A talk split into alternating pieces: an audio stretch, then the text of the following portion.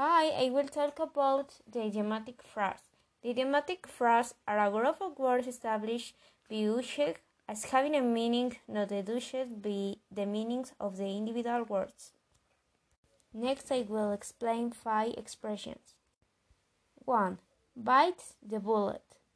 In Spanish, morder la bala. Is doing something unbearable or unpleasant. I'm going to bite the bullet and get my hunger down. 2. Hit the town. In Spanish, pegar el pueblo. It means let's go to the party or have fun. Let's hit the town tonight. 3. Under the water. In Spanish, abajo del clima. Is being sick, fever, or not worrying to the something.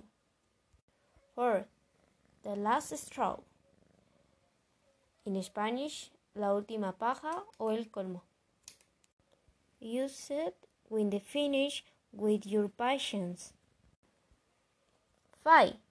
Get on the ball. In Spanish, en la pelota. It's like put the batteries or be alert. Thanks for listening to this podcast. Bye.